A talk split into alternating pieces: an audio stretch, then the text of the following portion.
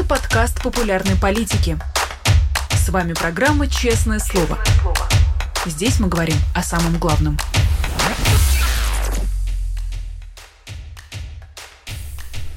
Всем здравствуйте. 17 часов э, московское время. Вы смотрите YouTube-канал «Популярная политика», программу «Честное слово». Меня зовут Нино Ратибашвили. Большое спасибо всем, кто с нами в прямом эфире и всем, кто смотрит этот эфир в записи. Напишите, кстати, в комментариях, как это происходит в вашем случае. Не забудьте, пожалуйста, поставить лайк, подписаться на нас и на Дмитрия Львовича, нашего постоянного традиционного гостя пятничных честных слов, литератора, поэта, журналиста, писателя. Дмитрий Львович не один в такой замечательной компании. Дмитрий Львович и Бэбс, э, добрый добрый день. Да, Бэб всегда приходит вас приветствовать, потому что без вас начать пятницу нельзя, и вот он вам помахивает. Здрасте, Нино, здрасте всем. Дмитрий Львович, пока у нас с вами приподнятое настроение, давайте сразу все, что хорошее произошло на этой неделе, обсудим, а потом перейдем ко всем остальным э, историям и событиям. «Спасение Би-2» фильм, а мне кажется, достойно фильма или книги, или какого-нибудь блокбастера. Понимаете, Следили нет, ли вы за ним? Когда-нибудь, когда-нибудь фильм будет несомненно, и уверяю вас вообще, что наша эпоха даст материал для множества блокбастеров. Э, я думаю, что здесь «Спасение бедва» будет скорее таким локальным, частым случаем, вроде «Трех дней Кондора». Но, безусловно, то, как на этот раз публично громко, с треском и шипением обкакалась российская дипломатия, это не может не вызывать восторга. Прости, Бабс, дальше я буду говорить о вещах, которые тебе знать рано. Спасибо. В общем, совершенно очевидно, что отловом россиян за рубежом э, российская дипломатия занимается прицельно, и вместо того, чтобы защищать их, облегчать им жизнь, как вообще должны делать консулы, а в дружных, недружных странах, неважно, в любых странах дипломаты должны облегчать жизнь соотечественникам. Нет, они занимаются прицельно их отловом, и это не может не радовать, потому что, значит, они работают, не дремлют, бдят, мы не даем им спать. Это превосходно. Они пытались заставить тайское руководство нарушить собственный закон. Они перепутали экстрадицию с депортацией. То есть, если даже предположить, хотя это было не так, и об этом они сказали абсолютно открытым текстом, а если даже допустить, что были допущены существенные нарушения при оформлении рабочей визы, ну уж колоссально существенные, на 70 долларов штрафа, который был немедленно выплачен, а можно было бы отделаться, вероятно, высылкой из Таиланда, если уж настолько серьезную угрозу представляют Би-2 но э, требовать их депортации не в ту страну, откуда они прибыли, а в ту страну, где их преследуют по политическим мотивам. Вот это было, конечно, позорище на весь мир.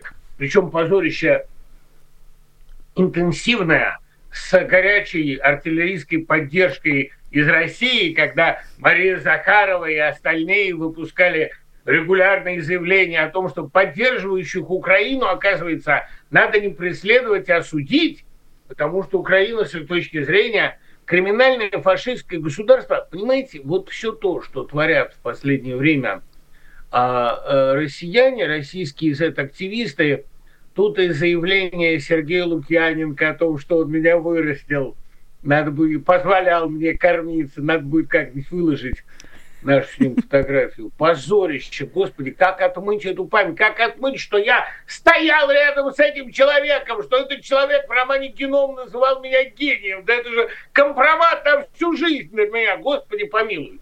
Что я его знал и терпел рядом с собой, и похваливал. Но ужас-то в том, что, понимаете, эти люди все, и Захарова, и консул Соснов, и значительная часть идеологов, да я думаю, 100% идеологов, они находятся в состоянии безумия. Хватит это называть прельщением, это слово не все понимают, это религиозный термин. Они находятся в состоянии безумия, оголтелого, озверелого безумия. Украина вызывает у них даже не животную ненависть, а судороги. Все люди, которые пытаются им указать на истинное положение дел – вызывают у них уже пароксизмы, понимаете, они не могут уже себя сдержать, они уже катаются по полу. Что мы можем об этом сказать? А, ну, конечно, повезет тем из них, кто успеет умереть своей смертью. Но масштабы расправы с ними, судя по гневу народному и судя по тому, что народ довольно быстро приходит в себя, масштабы этой расправы несравнимы ни с какой иллюстрацией. Они вот говорят, там, будет ли иллюстрация. Иллюстрация – это самое мягкое, что может произойти. На самом деле все, кто сегодня светится в работе на государство, роют себе могилу с какой-то экскаваторной, бульдозерной скоростью. И э, я не знаю, как это будет происходить, я не знаю даже конкретной даты, когда это будет происходить, но все, кто участвует сегодня в идеологическом обеспечении, не только в военных преступлениях, не только, все, кто участвует сегодня в идеологическом обеспечении, ребята, если вы успеете умереть, считайте, что вам очень повезло. Дмитрий Львович, а какие признаки возвращения народу в себя вы заметили? Ну, я не буду указывать, прежде всего, на надеждинские очереди. Знаете, вот парадоксальная штука, не ну, тут, как сказать, апофатически от противного. Та паника, которая царит в Z-рядах, тот градус истерики, который там намечается, то, что я увидел вокруг мастера и Маргариты, во всех этих публикациях вокруг Локшина, понимаете, а до этого тот градус полемики, который был в слове пацана вокруг 90-х. Но людям не о чем говорить. Обычно обсуждают политику, политики нет. То, как они, скорее всего, мы можем с вами заключить хорошие пари, но думаю, вы со мной согласитесь, то, как они явно не допускают Надеждина и сделают все возможное, чтобы Надеждина каким-то образом до выборов не допустить. И истерика, которая, прости господи, с Соловьевым случилась, совершенно дикая, что как тебе не стыдно? Ты, ну, а почему, почему должно быть стыдно? Это стыд... Главное, говорит Соловьев, а стыдно должно быть Надеждину. Разве что за Соловьева испытать испанский стыд. Но э, градус их истерики показывает, что дела их плохи. Дело даже не во фронтовой ситуации, но в том, как они пытаются зацепиться за малейшие противоречия между Залужным и Зеленским, как они перепечатывают мнение отставной козы барабанщиков Запада, которые хоть что-то хорошее сказали о русском положении напротив, то, как они из последних сил гнобят всех, кто внутри России что-то пытается сделать. Ну вот там с молодым человеком, э, ведущим канал дореволюционный советник Малах, его фамилия, печатается он под псевдонимом. То есть э, пенсионерка, получившая пять лет за пост э, вдова, ну, все это вместе, понимаете, наводит на мысль о том, что там не просто плохая ситуация, что там терминальная стадия. Терминальная стадия, как вы знаете, это стадия предсмертная. А, не, не, не выдержал бабс, пришел послушать, хорошо сиди, слушай, только тихо. Понимаете, для меня э, показателем пробуждения народного являются не какие-то пока задавленные, пока неслышные разговоры, протесты. Вот, кстати говоря, планируется замечательная акция на выборах «Прийти в черном в последний час голосования». Грандиозная идея. И ведь не арестуешь. Приходят люди на выборы, демонстрируют явку. Но э, именно реакция власти здесь показательна наиболее. Понимаете, дела Николая I были плохи в момент мрачного семилетия. Хотя на самом деле официально именно в эти времена были произнесены роковые слова «Прошлое России лучезарно, настоящее превосходно, а будущее превзойдет самые смелые ожидания». Слова Бенкендорфа, который, насколько я помню, которые далеко не отражали ситуации. Надо судить по ним, потому что делается с Прохановым, потому что делается с Зетами, потому что говорит, прости господи, Лукьяненко. Все вот это в совокупности наводит на мысль о стремительном, уже со свистом в ушах, падении в такую глубокую бездну, что в финальный момент этого падения там и мокрого места может не остаться этим назиданием потомкам. К мастеру и Маргарите мы обязательно еще вернемся, Дмитрий Львович. Давайте сейчас пару слов скажем про выборы. Э, вы упомянули акцию. В последний час голосования в черном это какая-то новая акция, потому что я слышала только про полдень против Путина, э, о призыве всех, э, кто собирается голосовать, прийти в 12 часов на участке, чтобы тем самым параллельно создать и очередь, и самое главное, э, стать видимыми для всех, кто уверен, что в России все поддерживают войну. Есть, это какая-то новая варианты. акция, Дмитрий Львович? Нет, нет, новое это то, что я слышал, что в последний час голосования перед закрытием участка прийти в черном. Но, а, понимаете, вариантов здесь много. Нас не зря называют креативным классом. У нас очень много креативных идей. Это они ни хрена не могут придумать. А мы можем придумать колоссально много. Они, в общем, в своем придумывании, к сожалению, ограничены таким диапазоном террористическим. В основном это расправы, всякого рода провокации, аресты, избиения, пытки, максимум публичной казни, но их они пока себе не позволяют, потому что реакция толпы непредсказуема. А может ринуться отбивать просто. А вот э, наш арсенал креативный, он огромен. Поэтому, ну, сейчас, например, широко обсуждается в сети вопрос, что следует писать в неиспорченных бюллетенях. А, от самых обсценных вариантов до товарищ Верь зайдет, а нас звезда ключ. У нас очень много, понимаете, цитат на уме. А я уже не говорю о том, что вся мировая литература за нас, она все это описала, и нам нет нужды ничего объяснять, потому что были уже, опять-таки, авторы в диапазоне от Домбровского до Булгакова. В результате, скорее, скорее всего, эти выборы, пока можно предполагать, вызовут, с одной стороны, а, чудовищные а, репрессивные меры государства, недопуск никого, волны компромата, почки компромата, выливаемые на абсолютно невинных людей. Ну, в общем, такой сценарий белорусский 2020.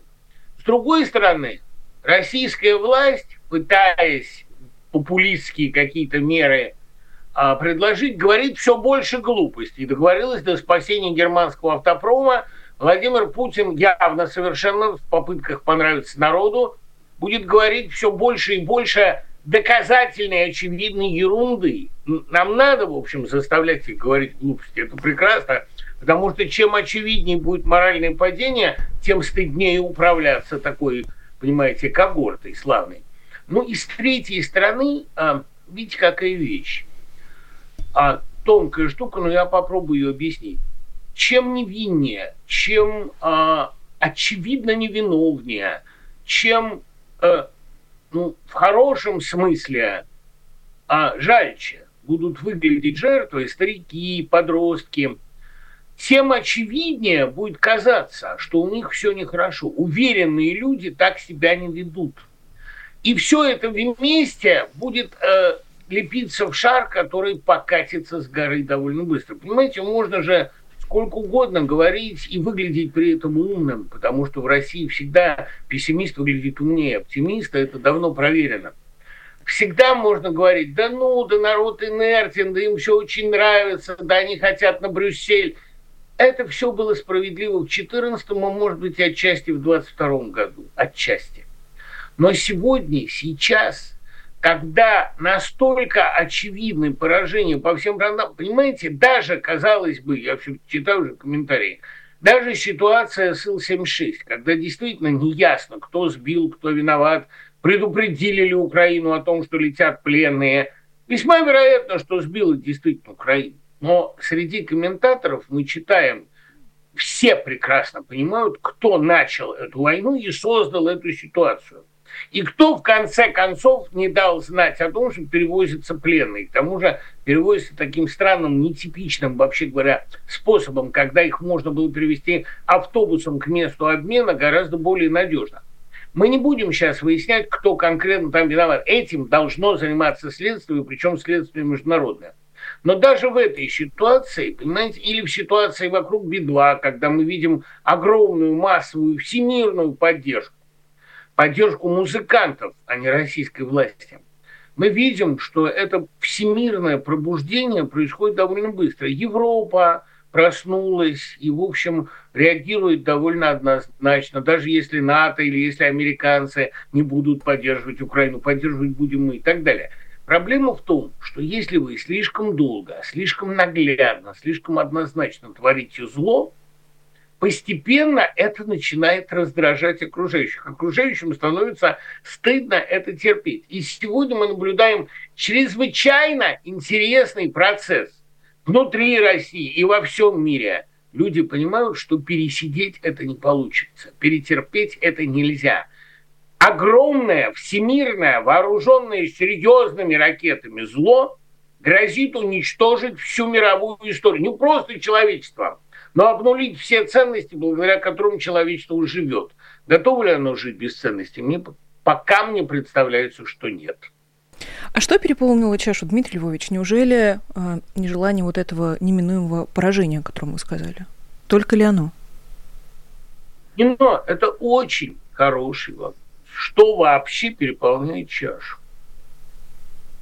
Вот я э, со студентами своими э, веду такой курс, как Гоголь придумал Украину, как Гоголь создал национальный характер. Получаю там очень интересные работы. И вот а один мальчик умный очень, китаец, ну там, понимаете, китайцы же видят, что такое тоталитаризм, у них тоже большой опыт по этой части. Он мне написал, прощается все, кроме атак против беспомощных и беззащитных. Вы легко поймете, о какой повести Гоголя идет речь. Речь идет, конечно, о шинели. Государству можно простить великие грехи. Это бесспорно. Но государству нельзя простить Акаки Акакиевича, знаете, на которого значительное лицо, якобы значительное лицо, орет и топает ногами. На Акаки Акакича Башмачкина, на маленького человека. Понимаете, государству можно простить, когда оно воюет с крупным соперником, когда оно противостоит, как оно утверждает, всему миру. Но когда оно противостоит старикам и детям, когда оно топчет своих пенсионеров, когда оно запрещает своих литераторов, когда оно вылавливает своих релакантов, этого простить нельзя. Это признак страшный, это потеря масштаба. А если бы у современной России было хоть что-нибудь из идеологического арсенала России большевистской, которая все-таки как-никак претендовала на помощь угнетенным во всем мире, государству можно простить монструозное огромное зло. Ему нельзя простить, э, извините, э, деградации до мышей. Я долго думал, как бы это заменить деградации до мышей ему простить нельзя. Я не хочу этим унизить пенсионеров, школьников, писателей. Нет. Просто это показатель вашего уровня, ребят. Это показатель того, против кого вы молодцы. А, к сожалению, во всех остальных отношениях, как бы вы ни старались, вы ничего не можете сделать с человечеством. Человечество по природе своей не монстры. И вы, предлагая ему соблазн монструозности и расчеловечивания, вы никого этим особо не увлекаете. Даже Китай, который, в общем, традиционно ищет геополитического союза с Россией, как-то как он не спешит с вами геополитически союзничать, понимаете? И а, все эти раздувания, что там Китай предупредил Украину об ухудшении отношений, да, в общем, никакого там нет ухудшения, о чем мы говорим-то. Китай на самом деле никак пока не солидаризировался с этой а, чудовищной русской мерзостью, с этой войной. Никакой поддержки этой войны мы не наблюдаем. Мы наблюдаем с российской стороны полную неспособность предложить хоть что-то, кроме отъемов имущества, да, порадоваться, что у кого-то отняли имущество. Ну, вы поймите, ваша двушка от моей двушки больше не станет, не прибавится у вас. Да? А они могут предложить пытки, то, что делают Сберкович и Петричук, по-моему, пыткой в этом никто не сомневается. Они могут предложить публичные кампании клеветы. Ребят, ну какие новости вы вообще можете э, в своей истории за последнее время найти, кроме выхода на экран мастера Маргариты и слова пацана? Ну, ребят, ну что у вас происходит? Владимир Путин в четвертый раз посетил выставку России. Ну неужели ему настолько больше нечего э, посетить, как этому несчастному герою Оруэлла, Уинстону, помните, да, приходилось пятый раз наливать себе джин победа, потому что больше налить было нечего. Приходится в четвертый раз посещать выставку России. Ну, страшное ощущение, конечно. До такого тупика, до такой каменной почвы вытоптать родную землю. Поэтому, мне кажется, а, именно уровень а, претензий к современной российской власти, это уровень, прежде всего, простите меня, эстетический, а не политический.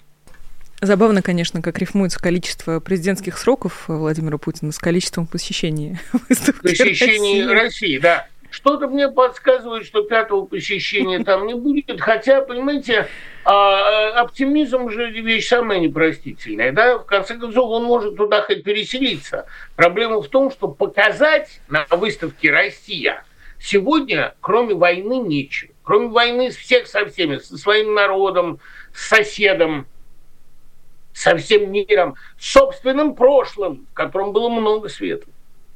Война как постоянное состояние, как универсальный лозунг, это любой военный психолог вам скажет, что это удовольствие на первый год-полтора.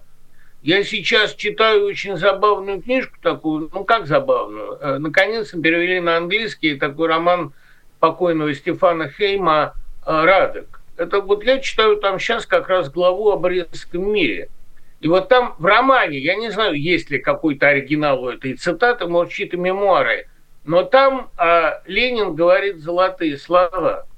Война – это всегда патриотический подъем, но это удовольствие ненадолго. Три-четыре месяца, много восемь. Иногда при условии полной идеологической деградации это может быть года полтора но испытывать патриотический подъем. Ленин же, собственно говоря, начало Первой мировой застал за границей. Он видел, что интеллигенция по обе стороны конфликта первое время испытала колоссальный подъем. Хватит притворяться цивилизованными людьми, мы варвары. Это удовольствие оказалось на 3-4 месяца, о чем Томас Ман подробно написал. Ленин, конечно, Томаса Манна не читал, но он ситуацию видел – и он в Поронине сказал абсолютно точно, если эта война не приведет к гигантскому и очень скорому подъему интернациональной солидарности, значит человечество безнадежно. Оно оказалось не безнадежно, и довольно быстро пролетарии всех стран развернули оружие против своих правительств. Это правда, но и отдельно иронично заметить, э, возвращаясь к потере масштаба, что это произошло с, со страной, у которой, наоборот, очень болезненная гигантомания. А про мертвые души и про Гоголя, а, точнее, вы сказали про Гоголя, Дмитрий Львович, а я про мертвые души хочу с вами поговорить, которые среди подписей да, Надеждина обнаружила Центральная избирательная комиссия. А, как вам кажется, мы уже наблюдаем за финалом всей этой истории с Борисом Надеждиным как с кандидатом в кандидаты в президенты? Или будет еще какое-то продолжение? Как вы чувствуете? Борис Надеждин давно перестал быть частным лицом.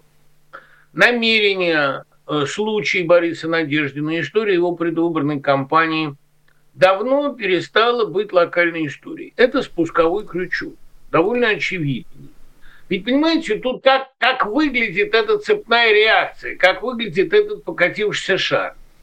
Сейчас они найдут у Надежды на э, нарушение или заграничную собственность, которую они уже обещали у него найти – или помощь украинских спецслужб при сборе голосов, что ему уже было приписано.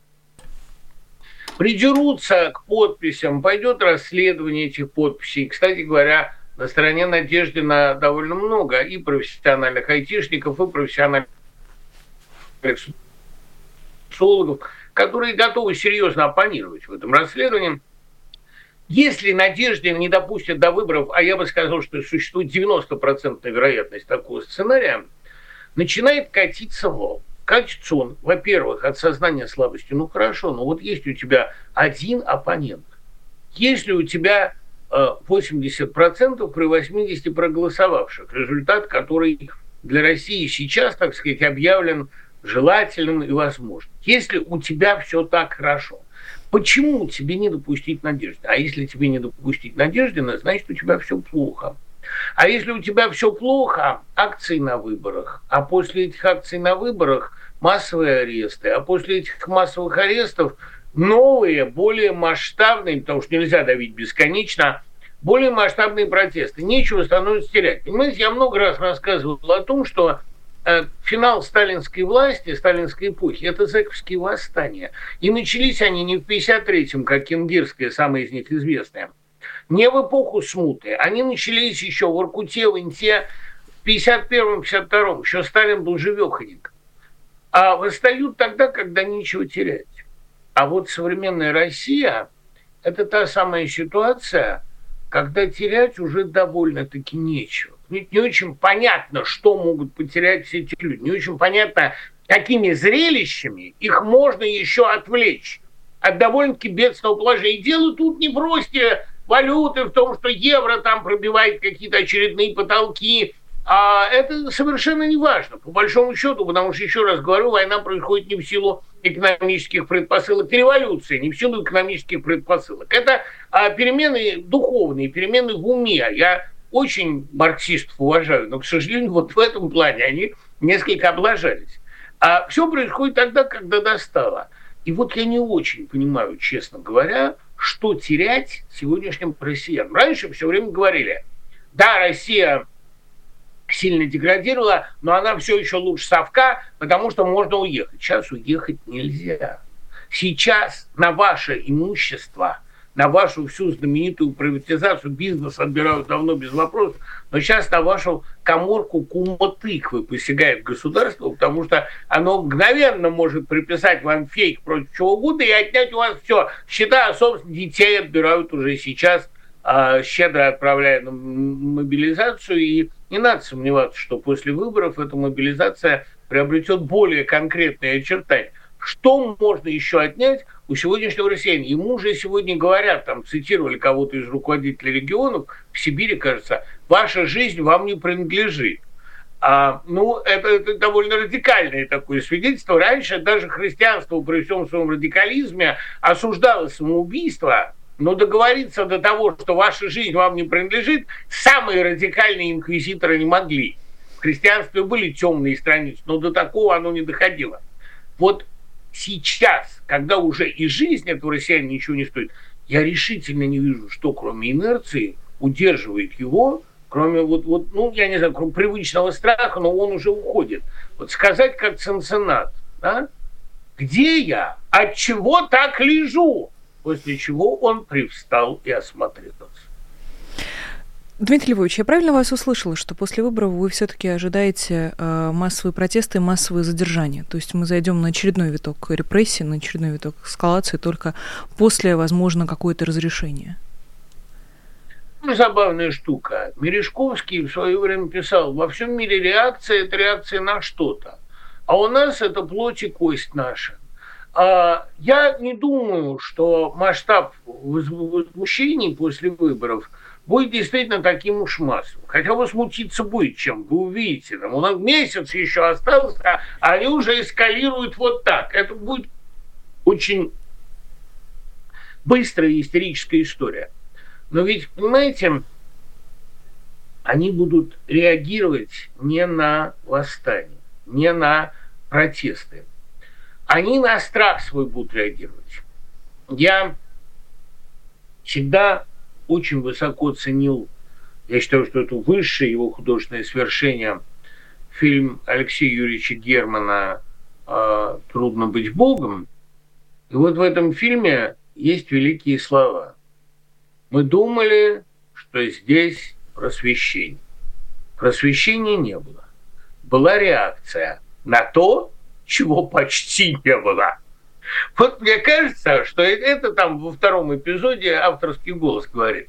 Вот мне кажется, что именно эта реакция на то, чего почти не было, является для режима самой самоубийственной. Кстати, вот знаете, к вопросу этом, мне тут пишут первые зрители, что вы все время смеетесь. Тут есть над чем посмеяться, ребята, это правда смешно. Я помню, когда был первый показ для прессы «Трудно быть Бугом». Люба Аркус, дай бог ей здоровья, меня туда провела. И вот на этих словах, тогда еще не было авторского текста, Кармалита читала э, с последнего ряда микрофон. И вот на словах, когда она прочитала, Ренессанса не было, была реакция на то, чего почти не было. На этих словах я единственный в зале неприлично заржал, Аркус пихнул меня в бок – Михаил Быков – это все-таки не Гайдай. Вот это я помню очень остро. И помню, что по ходу этой картины я смеялся все больше и больше. Это было облегчение от того, что вскрыт огромный нарыв, а это был девятый год. И все было сказано абсолютно открытым текстом. И я помню, что больше всего я вот заржал на фразе, когда это была, кстати говоря, это была импровизация Ермольника на съемках. Когда пришли арестовывать Румату, там инквизитор вот из Черного ордена, он перепуган же смертельно, он говорит, Дон Румата, между прочим, я принадлежу к так называемым образованным людям и даже закончил университет. И Румата, глядя на него с непередаваемым выражением, говорит, я сейчас убью здесь всех, от себя студент первого. Вот эту фразу я особенно активно вспоминаю, когда так называемые интеллектуалы поддерживают эту так называемую пропаганду. Дмитрий Львович, я вас сейчас слушаю, не могу никак отделаться от ощущения, что э, мы находимся буквально вот в исторической перспективе, конечно же, очень близко к развязке э, всего, что в России происходило последние 20 чем-то лет, но, знаете, не хочется обманываться, не хочется себя как-то лишними надеждами э, но, увлекать, но, но. единственный вывод, который могу да, ну, сделать да, из ваших да, слов нет, исключительно вывод, такой. А я потом возражу. Скажите вывод. Нет, я уже сказал, Дмитрий Львович. Единственный вывод просто, к которому я прихожу, слушая вас, как-то ощущая и проводя через себя все, что вы говорите, что, ну, это вот все, конец. Это не только последние 20 лет, не ну вот в чем дело. Беда в том, что это последние 7 веков. А у советской власти сила велика, да, у советской власти была хорошая отмазка. Она могла в случае чего сказать, что это э, все э, проклятый большевистский режим, а сама Россия ни при чем. И многие, кстати говоря, из теоретиков э, перестройки говорили, да, были перегибы, но это Ленин на самом деле а Ленин был хороший, а Сталин плохой. Потом, сдавая все большие бастионы, да, большевики, может быть, были плохи, но Россия была прекрасна. А нынешний режим сделал последнюю ставку. Он отождествил Путина с Россией. И стал утверждать, что мы возвращаемся к себе, потому что он иначе у нас никогда не было, потому что наше назначение быть ужасом мира и так далее. Все время вспоминается «ты ужас мира, стыд природы, упрек ты Богу на земле». Сейчас России припоминают все. И колонизацию Сибири, и уничтожение Запорожской Сечи в 70-е годы, и колонизацию Украины, хотя это было не так и выглядело не так, и колонизацию Грузии, и ну, все ей припоминают абсолютно. И массовые репрессии любые говорят, что вся история России – это пять лет свободы, а потом сто лет закручивания гаек. То есть ставка сделана последняя. Семь веков этого государства – которое довольно подробно описано у Эткинда во внутренней колонизации, у Чадаева в философических письмах. Я думаю, Эткин философ именно такого масштаба. Все, что описано у Авторханова, все, что описано у Амальрика, у массы людей, которые ставили диагноз этому государству, у Беленкова, господи помилуй, да, у, у Луначарского, во всем, что он писал до революции. Все эти диагнозы оказываются верны. А уж Мережковского э, «Больная Россия» можно перепечатать особенно статью «Головка виснет», которую я рекомендую всем, как самое страшное и веселое чтение. Понимаете, веселое, потому что всегда есть облегчение, счастье, когда вещь названа своими именами. И вот я хочу вас спросить просто. Многие действительно не понимают источников моего оптимизма. Знаменитая фраза Достоевского «Миру ли провалиться, или мне чаю не пить». Понимаете, ну вот действительно сейчас России ли проиграть этот тур противостояния всему миру, или все ценности всей истории человечества перестанут существовать. Потому что Россия сегодня попирает все то более-менее приличное, что человечество успело выработать. Солидарность корпоративную, понимаете, а, а, уважение к человеческой личности, самый смысл ее жизни, война ли это, или все-таки какие-никакие креативные, созидательные занятия. Что сегодня более вероятно? Проигрыш ли России в этом противостоянии не со всем миром, а со всей мировой историей, со всей мировой культурной традицией? Или э, победа Владимира Путина, уничтожение Украины, капитуляция Запада массовая, что более вероятно? Ну просто давайте рассмотрим объективно. По большому счету, если Путин победит, то незачем было все.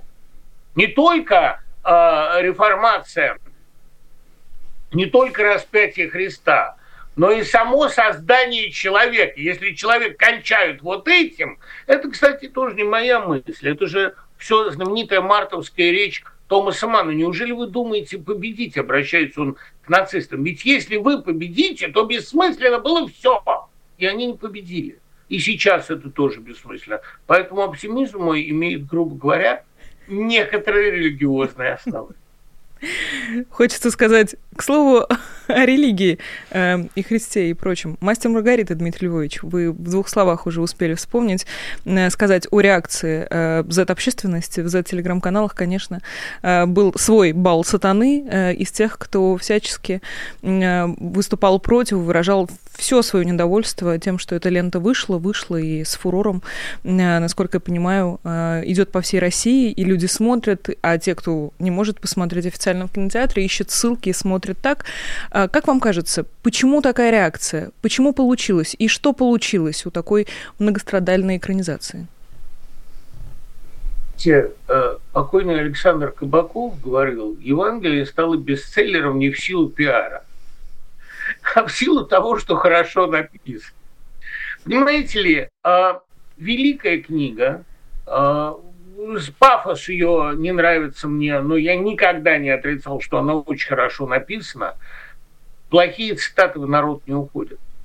Но и особенно важно, что э, фильм, соответствующий очень точно ее стилистике, ее духу при отходе от буквы, великое искусство начинает режиссировать ситуацию само вокруг себя. Понимаете, вот ну, вечный вопрос там, да, вот тоже со студентами я это подробно объясняю, у меня такой есть курс, там э, каторга, ссылка э, и изгнание в мировой литературе, э, ну, особенно в русской, конечно. Вот на дне.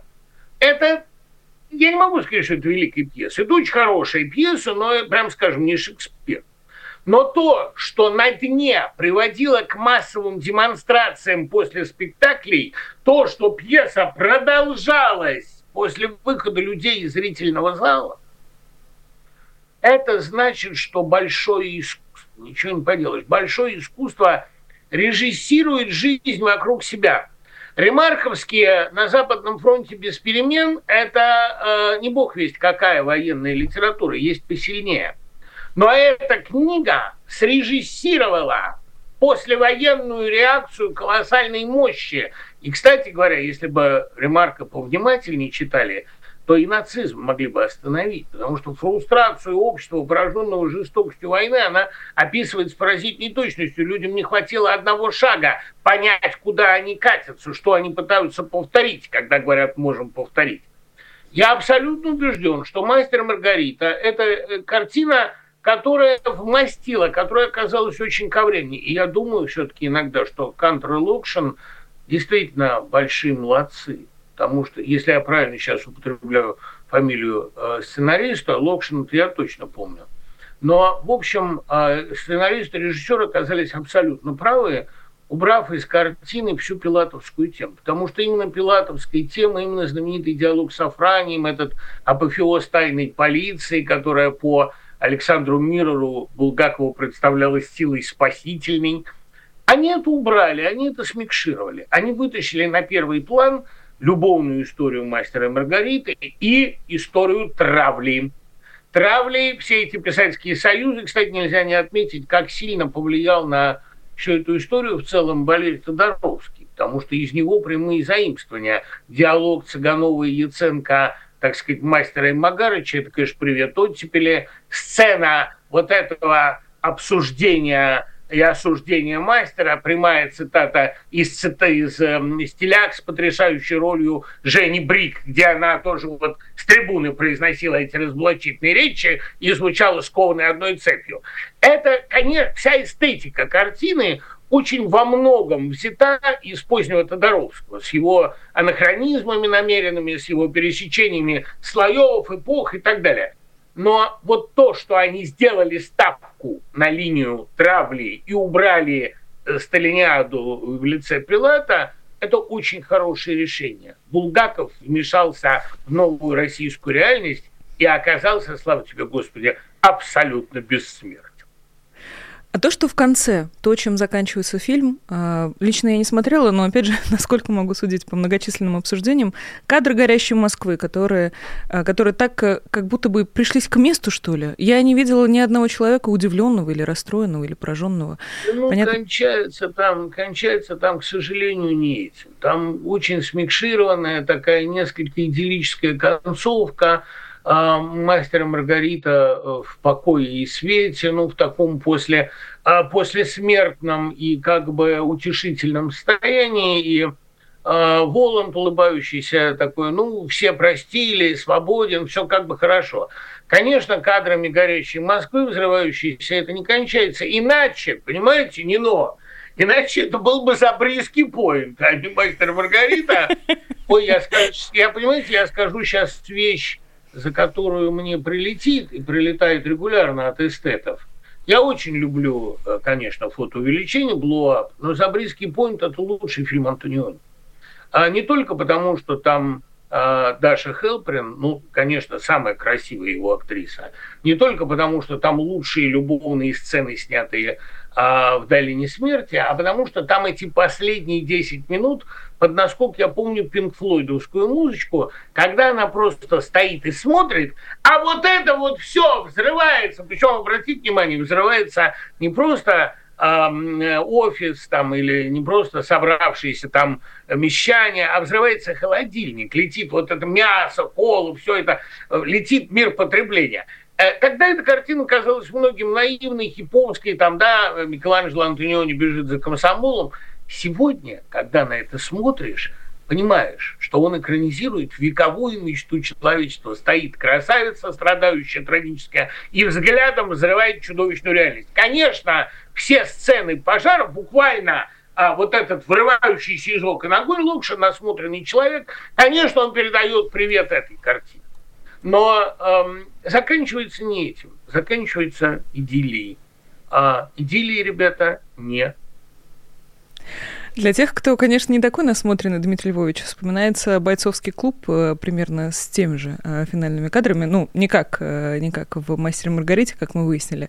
Но... Да-да, но тут внимание. Бойцовский клуб, если помните, это первая большая картина и первый большой роман о раздвоении личности, о ее диверсификации – и там есть великое прозрение. В конце, когда ситуация становится действительно неразрешимой, человек собирается в одно. Это диссипация, эта диверсификация проходит и возвращается такая никакая-никакая, но цельность. И вспоминаются мне слова моей любимой новеллы Матвеевой. «Сложил свои он части и ничего собрал» критические ситуации размножение личности, которое мы наблюдаем сейчас, заканчивается. Человек берет себя в руки и вспоминает, что у него есть принципы. Современный Запад тоже разложился. И современный Восток, и современная Россия на многие сущности диверсифицировалась, переусложнилась в чем-то. Но когда мы сталкиваемся с очевидным злом, мы собираемся в кулак. Этот кулак мы сегодня видим. То есть все-таки бойцовский клуб более актуальная картина для нынешнего российского общества, чем мастер Маргариты. Могу вам сказать, могу вам сказать. Вы, кстати, вы не просто так ведь упомянули бойцовский клуб. С одним из крупнейших современных режиссеров, э, не буду его называть, хотя это большой мастер, а, и как раз мастер в зените таланта, а, мы обсуждали мастера и Маргариту. И он мне написал, это хорошая, достойная картина, но Финчер сделал бы лучше – Видите, бойцовский клуб всплывает в памяти не просто так. И имя Финчера тоже не просто так вступает. Но я бы, а, если уж вспоминать Финчера, я вспомнил бы «Зодиак», одну из самых страшных и трагических его картин, где звучат великие слова. «Кажется мне, парень, ты перешел порог Божьего терпения».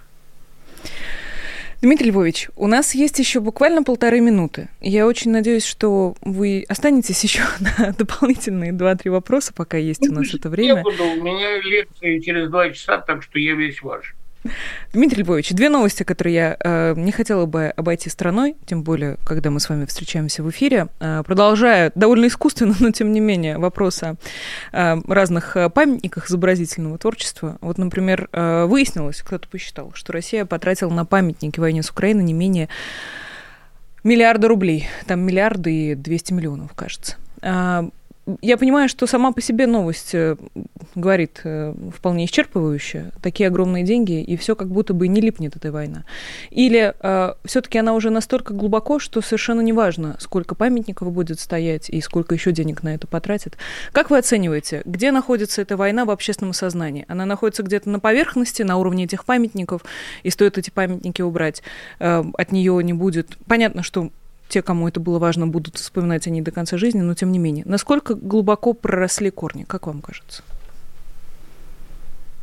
Корни росли в одном направлении, в направлении аналогии с Великой. Но это очень опасная штука. Потому что память о Великой Отечественной в России, она довольно тотально присуща всем. И мы помним, понимаете, помним мы не только подвиги России в этой войне. Мы хорошо помним идеологию нацизма, которую в России разоблачали. Ведь обыкновенный фашизм, э, фильм Рома э, по сценарию Туровской, потому имел такую трудную судьбу, там Туровская не одна, правда, потому имел такую трудную судьбу, что аналогии были слишком очевидные. Не надо бы им проводить эти аналогии с Великой Отечественной, потому что иначе начинают вспоминаться всякие фразы типа «один вождь, одна нация, один народ», да, или а, антисемитские некоторые коннотации, которые сейчас всплывают абсолютно открыто. Вспомните, как газета «Жизнь» попрощалась со Львом Рубинштейном. А, а вспомните, а, как э, выясняют процент еврейской крови у меня, у Акунина, у Улицкой и так далее. Да? А, немножко с антисемитизмом переиграла современная российская власть, в том числе лично Владимир Владимирович Путин, международный преступник, который э, про э, Чубайс там что-то такое антисемитское вякнул. А они ляпают, понимаете, по собственным э, амбициям. И э, когда проводятся слишком наглядные аналогии с Великой Отечественной и со Второй мировой в целом, понимаете, становится понятно, кто тут фашисты. Особенно, когда так называемой нацистской Украине президентом является еврей очень, а на, на, на чем тоже оттаптываются регулярно зеды. Немножко понятно, кто на стороне света. Поэтому, знаете, поневоле вспоминаются великие слова, у нас, конечно, не новости в классике, но вспоминаются слова Набокова из переписки Солданова. Зачем ставить ему памятник? Вся эта изуродованная страна, весь изуродованный мир стоит как памятник ему, и вряд ли это забудется. Это вряд ли забудется. И вторая новость, Дмитрий Львович, в оставшееся, не оставшееся время, но тем не менее, а, если а, сравнить, мне кажется, процесс, который происходит сейчас в России с чем-то бытовым, то это какое-то бесконечное захламление. Но почему-то из этой квартиры выносят книги, а, приносят какие-то уродливые статуи. И, к слову, о книгах, и, к слову, о писательском цехе, Дмитрий Львович, вы уже не раз, к сожалению, попадали в подобные новости, но ряд, как, как это уже повелось, исключительно достойный. Владимир Сорокин, Людмила Улицкая теперь попала а, под преследование. Борис Акунин, с которым вы практически одновременно а, попали во, все эти новости. Борьба с книгами, она когда-нибудь закончится в России?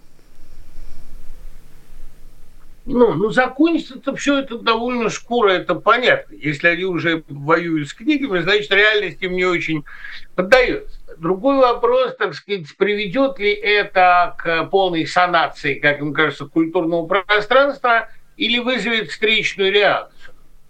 А я никогда не жил в России на литературные заработки.